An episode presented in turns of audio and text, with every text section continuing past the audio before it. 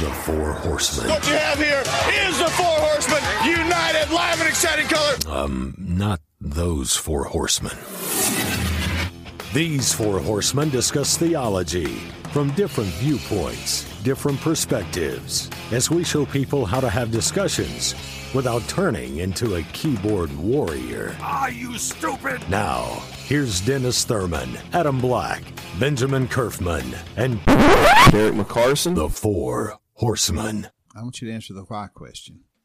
Why should that scenario unfold? Where can you point to a scripture passage, or you can uh, give direction to folks that you you can't? You've, they've been let's say they've been living together for five years, okay? Right. Basically, as husband and wife, even though they're not, Right. and now you're asking them to move out. So, so why? Well, and on that same note, I've even had people tell me that they're already married in God's eyes. Yeah, and that's another thing that I've heard before. We don't need a piece of paper. Right, right. We're right. we're we're married in God's eyes. Uh, we we don't. yeah. we That, don't have to that's go that been way. that's been one that's been thrown at me. Uh, Okay, so give me some answers. Well, for one, the woman at the well. Um, you know, Jesus basically is like, you've been married five times, and the guy that you're living with is not your husband. Okay, Um, which, And? which is a problem, he gave her what? Living water. right? And then she turned from that. She Yeah. became an event. No, no, hang on. I'm not saying she didn't. right. We don't know actually. No, we did not. It's not in the text. Did he say, now, if you want this living water, you got to Oh, move no. away from that? No. I mean, again, I'm not trying. To, I'm really not trying to argue. I, No, know I get people it. out there listening and a- asking these questions. I want to be able to give them some answers. Right. So it's just a thought. Ben, you want to jump in on this? You've been strangely silent over there. He's over there stroking his beard, am contemplating. trying to have one good thought at least. um, That's not it. no, I think I think fundamentally there's a there's a bigger problem, which is that most Christians don't know what marriage is. And they don't know what the purpose of it is. They don't know why it exists, and they don't know what makes something marriage and what doesn't make something marriage. And so that makes it harder. And a lot of times it doesn't get preached on. You know, like like we'll preach text where it says there's married people in the Bible. I mean, th- it's in there, but a lot of times we don't really get to like the point of like why did why did God do this? So the kind of the big picture if you zoom out the there's this meta narrative right there's this uh god god is doing something real in the universe that we don't see all throughout history right? So there's this thing that's god that god is doing since before time began and he'll be doing all throughout eternity. And we know that whatever that thing is it's very similar to marriage because paul clearly tells us that there's a mystery here and the mystery is christ and, and the church and that god is doing this thing all throughout history human history of uh, creating preparing a bride for his son right? And that they're going to be unified together. There's going to be this marriage supper where they come together and then god's plan for humanity is going to be completed at that time. So we see that in revelation. So like all throughout history the bible's teaching us that there is a heavenly marriage. There's this divine marriage between christ and the church. So when you have that perspective when you zoom back into these situations the question is okay why does marriage exist? Marriage exists according to scripture because it is a visual picture for humans to see what God is trying to do in history. Which means each individual marriage is supposed to be a reflection of what God of God in his nature and his plan and of Jesus and of the church that that belongs to Jesus. So any deviation from that image that God's trying to create is blaspheming the image of Christ in the church which is the that that's fundamentally what God's problem is with things like um, homosexuality and polyamory and stuff like that. You know, uh, it's not a physical act necessarily that that He's making a big deal about, although the Bible does talk about that. But it's this idea of you're you're saying, you know, I I can if I have in my mind a picture of you know a tulip, right, which is God's favorite of course, flower. you went to yes. tulip. Okay, so let's say there's let's say there's a yellow tulip, right, that I have in my mind. And you say this is a yellow tulip and you point to a red rose. I'm going to get angry at that because that's not what that's not what I'm trying to do here. That's that's a different picture. That's not what I'm saying. I'm saying I want you to draw a picture of a yellow tulip and you're drawing a picture of a red rose. And you're like, "Well, this one's really pretty and it makes me feel nice when I look at it and it seems just fine to me." And I'm saying, "I don't care what you think. I it's my idea." right? You, I want you to do it the way that I said. It's the Cain and Abel thing, right? And so uh, it's the same thing with the regular principle principle of worship, right? God has a way that He wants things to be done, so um, He gets to decide, right? How how the church operates. He gets to decide how marriage operates, and so. Um, when you're dealing with these issues with people, the question is not so much, you know, how do you feel and what is your situation or whatever. It's like, okay, when so, like if somebody were to say to me, well, we're married in God's eyes, okay, will you explain to me how the relationship that you have now um, is identical to the picture of Christ in the church that God sets forth in Scripture? Like, are you in a covenant together? Um, uh, how committed are you to each other? Like, uh, have you have you done the till death do us part? Because that's not just words. That's a that's a biblical idea. You're allowed to leave your spouse when Jesus leaves his spouse. Like that's how this thing works. And what you find is, is a lot of times in these kind of relationships, the level of commitment is not there. Well, I'm I'm scared to get married, or like like you you joked about it, Adam, but it's true. I hear guys all the time. Oh, I'm not I'm not ready to do that. Okay, so so you're committed to please yourself by having sex with this person and basically using them for your own benefit. You're uh, committed to uh, having less financial strain in your life, which basically means everything about your relationship is selfish and self-serving, which is the complete opposite of Christ in the church. And so, in a lot of these situations, the question needs to be how is your relationship mirroring this image that God has set forth of Christ in the church? Because if you're not doing that, then you are blaspheming God with your life. And so, if you're wanting to correct that, like if somebody were to come to me, like you were saying, Derek, and say, hey, we want to get married and join the church, my first question is going to be, why have you decided to do this? Like you've been living like tell me what's different. And if I hear something like, "Well, we've been convicted about it." Okay, that's a good place to start, you know. But if it's just like, "Well, you know, we figured it's about time to do it." And I'm like, "So what does marriage mean to you? Does it mean anything? Is it just a piece of paper? Is it just you want God to not be angry at you because you're sleeping together? You know, what what are you trying to accomplish here?" And those are the kind of diagnostic questions, but fundamentally, like even for people who are married in the church with marriages that are unhealthy, the fundamental question needs to be okay, your relationship looks like this right now. Jesus' relationship with his church looks like this over here. Where do these line up and where do they not line up? Mm-hmm. And that essentially shows you the lay of the land as far as what do we need to work on here? Is there issues of selfishness? Is there issues of a, a lack of commitment? Is there issues of uh, misunderstanding of your roles? You know, how do those kind of things work? And so, so that's, I mean, that's how I would approach those situations is basically saying your marriage isn't really about you. Like you don't really get to decide what your marriage is and, and what you should and shouldn't do and what your role is. Um, God decided that when he created the world.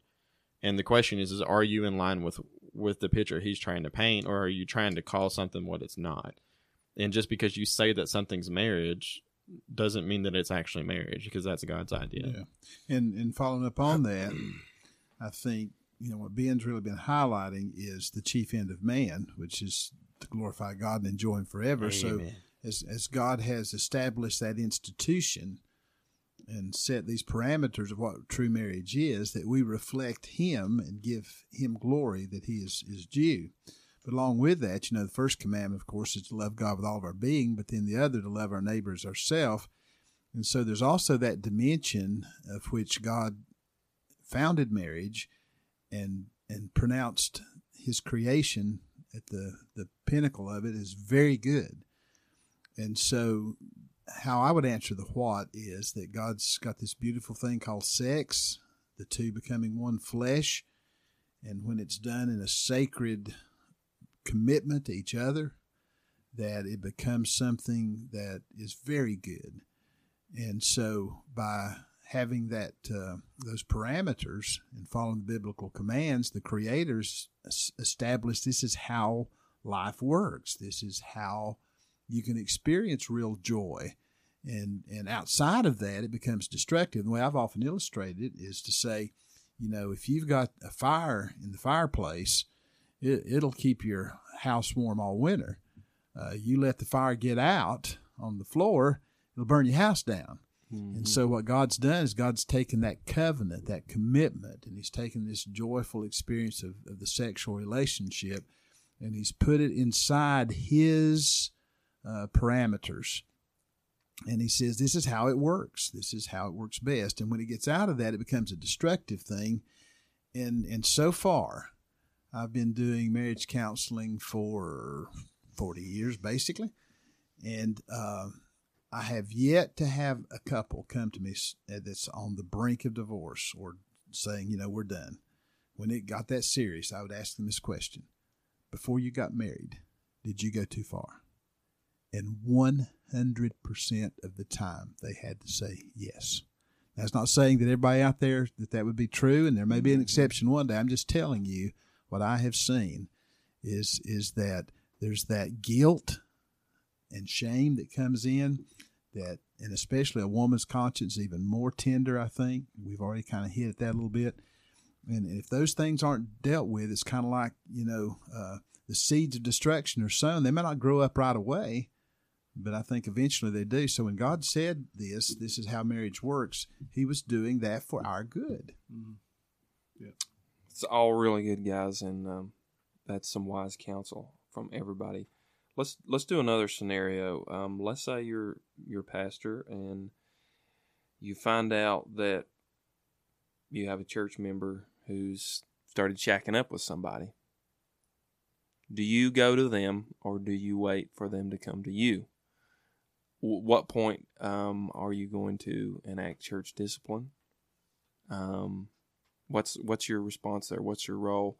Um, well, I guess I would start off and say that um, if that person is in a position of leadership, if, I mean, if they're just the regular Sunday morning pew sitting, not really involved, um, that's different than somebody who's in a position of leadership, or maybe somebody who's teaching, or uh, somebody who's heavily involved in the church. Um, obviously, it's wrong either way, but in one sense, you have somebody influencing a lot of other people, and they're in a in a position of authority or, or leadership there. So um, that's the hard part. I me, I think I would probably go and confront them and say, "Look, I need to ask you a hard question, and I need you to be one hundred percent honest with me." I think, I think that's just biblical. I don't. I think if you if you know that that's happening in your church and you're not addressing it, you're not being a pastor. That's a shepherding issue. right. To to the knowledge, and, and then of course the the level of public knowledge of the sin affects the level of confrontation too. You know what I mean? Like if you have a leader that commits some kind of public sin that that's going to be knowledge, like it's totally appropriate to tell them like you're going to have to step down right away. Like you've you're disgracing the gospel and this church by doing this. In another situation, if somebody comes to you and says, you know, I had an affair with my spouse or something like that, you know, um, that's that's a situation where you know it's not like, well, hey, we're not going to kick you out of the church. I mean, for, like we've dealt with that. We've had situations where we've had couples come to us and say, hey, there's been some sexual immorality. We know that it's wrong. We're here because we want to repent. We want to get some help. We want to get some counseling, that kind of stuff that's a different scenario when they come to you but it's Right. like if if some if i hear or say i see some guy out with some woman that's not his wife having dinner and it looks pretty romantic and i don't tell him i saw you at this place and like you said i need you to be honest with me about what's going on. Um, if i don't do that then uh, i'm not really being a pastor. Because what i'm saying is is that um, by being passive and that, and really it's not just pastors it's christians in general we're supposed to hold one another accountable.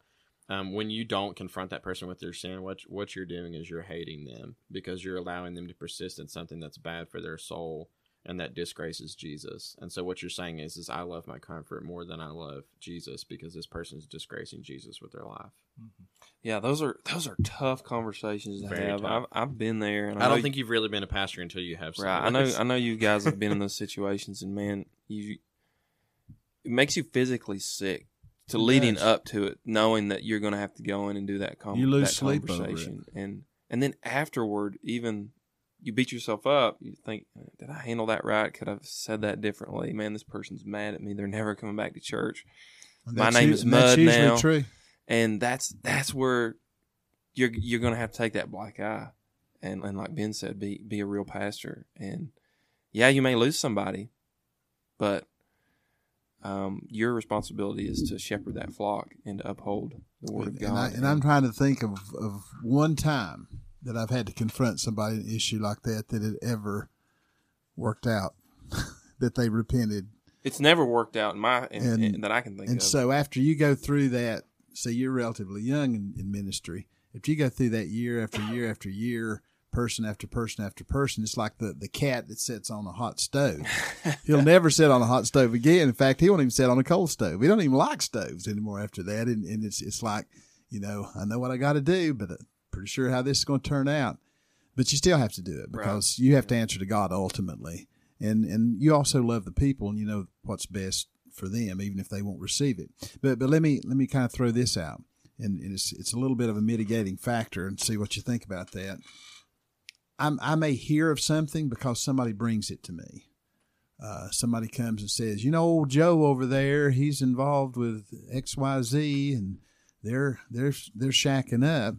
Well, I don't think that's my responsibility first as the pastor to run over there and confront them. right, right. Matthew 18 says they need to go. Yes, yes. And oftentimes it might even be better received coming from that that mm-hmm. person because they may have a connection, they may be friends, you know, and uh, or family perhaps. That th- that's where it needs to start. It's almost like, you know, if you've got a, a court case, you don't go right to the Supreme Court. Okay. You got to work your way up up through that. That crushes gossips too. yeah. Because because nine times out of ten, somebody some gossip in the church will come and did you hear about such and such and and then when you throw it back at them, did you talk to him? Like I've had people come, you know, I'm really concerned about so and so. Oh, really? Did did you let Yeah, them know how that concerned you were are you? concerned? Right. Well, I thought it would be your place. You know, I, th- I think it would really mean a lot coming from you. You know, and all of a sudden they don't have a whole lot to say anymore. You know, because you put you push it back on them like that. But but yeah, I mean Matthew 18, Matthew, you know, where two or more are gathered in my name, I'm there with them. That's not a that's not a prosperity verse. That's a church discipline verse. Mm-hmm. You know, and it's basically if you see somebody, you're supposed to confront them, not in a you know, oh look at you sinner, but in the sense of like, hey, I'm concerned if if you keep going down this road, uh, you're you're really going to be in trouble. You're really going to mess your life up. And not only that, but you're going to bring shame on Jesus and on the church and and the gospel, um, and that's not good for anybody, and it's not good for you, you know. And you and you got to love somebody enough to have those hard conversations, like you were saying, Derek. Because if if it's just a matter of you know, well, I want to be a good pastor, you know, everybody can think you're a good pastor, and you cannot do anything hard Mm-hmm. the hard stuff that's the stuff that nobody sees because you can't get up on sunday morning and say well you know i was on so-and-so's porch last week and they cussed me out because i did you know i mean you can't do that you can't You do that kind of stuff that's the stuff about pastoring that people don't see that you have to do you know well why, why is pastor so stressed out he only works one hour a week and it's like if you knew some of the co- those conversations that were going on you might have a, a little more understanding of why your pastor's having a rough week So let's throw out one more scenario. All right. Church member comes to you, friend comes to you, a person in your Sunday school class comes to you, and they say, Look, here's my situation. I have this friend, or I have a son, or I have a daughter, or somebody in my family, and uh, they're gay and they're getting married, and I'm invited to the wedding. Obviously, I, I believe in biblical marriage, but I love this person. I, want to maintain my relationship with them. What do I do? Do I do I go and support the person and, and be a part of that, or do I talk with them and say, "Look, I'm I, I love you, but how would you counsel that person?"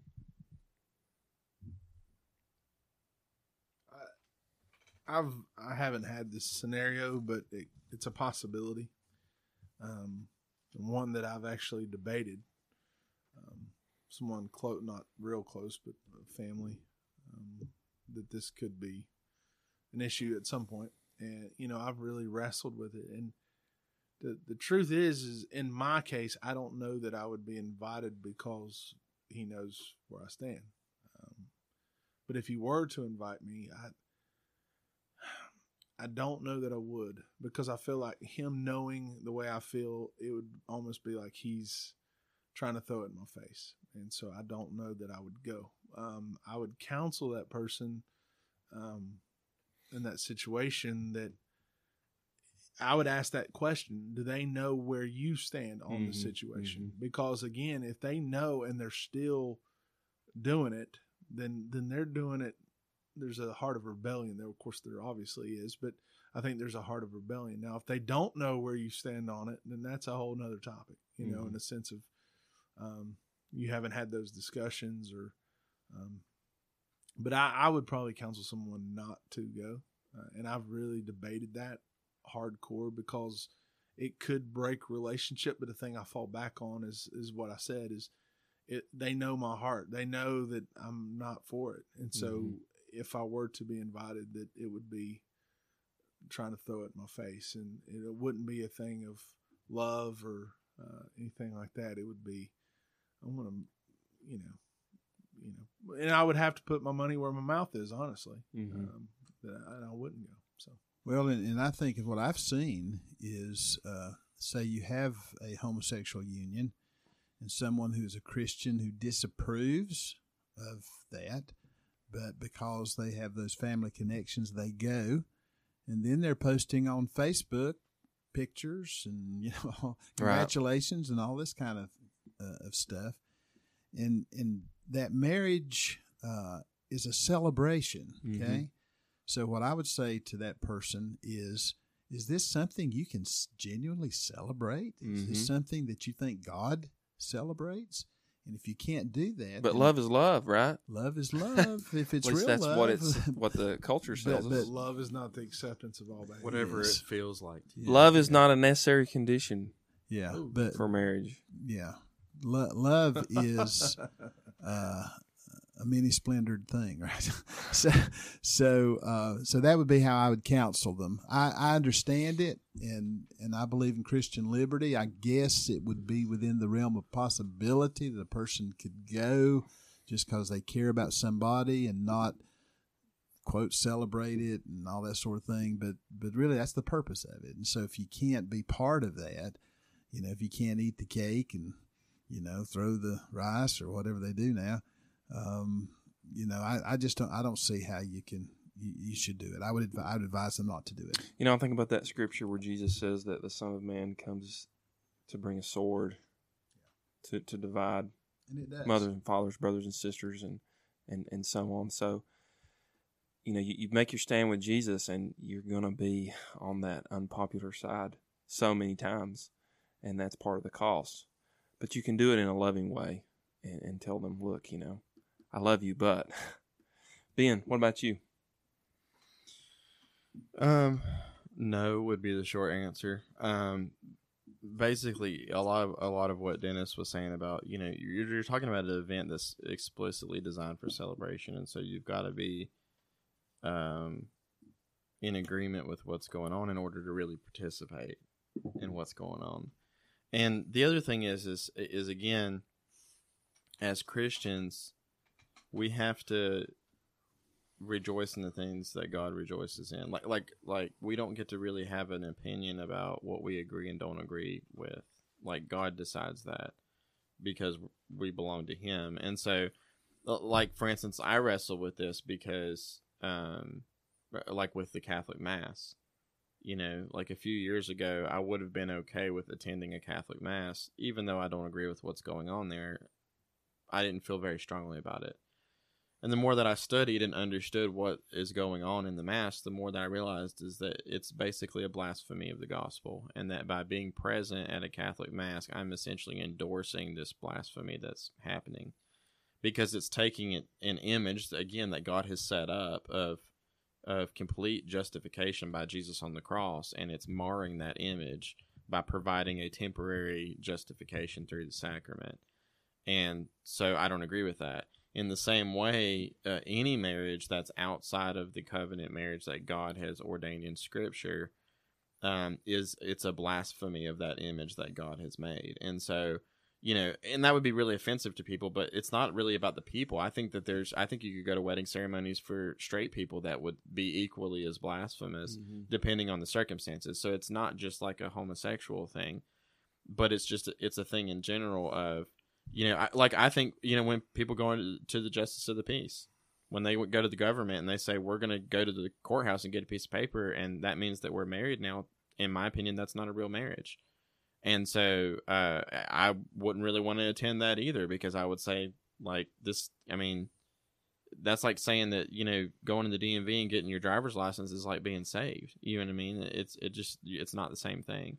And so so that would be my disagreement of where I would counsel that person not to go and, and say, listen, you can love that person, you can tell them that you want what's good for them, right? You can tell them that you want them to be happy, which is true, but those things are not going to be found in then pursuing an image other than the image that God has laid out. That God knows what's best for His creatures. And, and at the end of the day, that that's the reason why you know the the deal with people that have uh, you know gay family members and stuff like that. The reason why you don't need to be hateful with them is because the reason you disagree with them is because you love them. Right. It's like, listen, the, the, the reason why I don't agree with your lifestyle choices isn't because I think you're a nasty person or because I don't understand you or because I think that you're somehow more of a sinner than everybody else.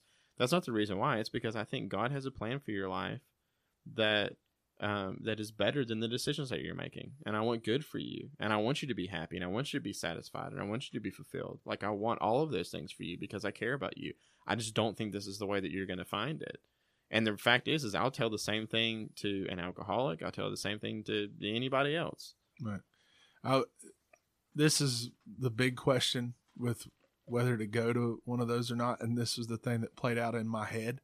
And I've only been to a few weddings that they actually did this. But if they if you went to one of these weddings, right, and they were to ask if anyone objects, Mm. speak now, All right. you better stand up. Nobody does that anymore. I know. I've been to two that they've done that.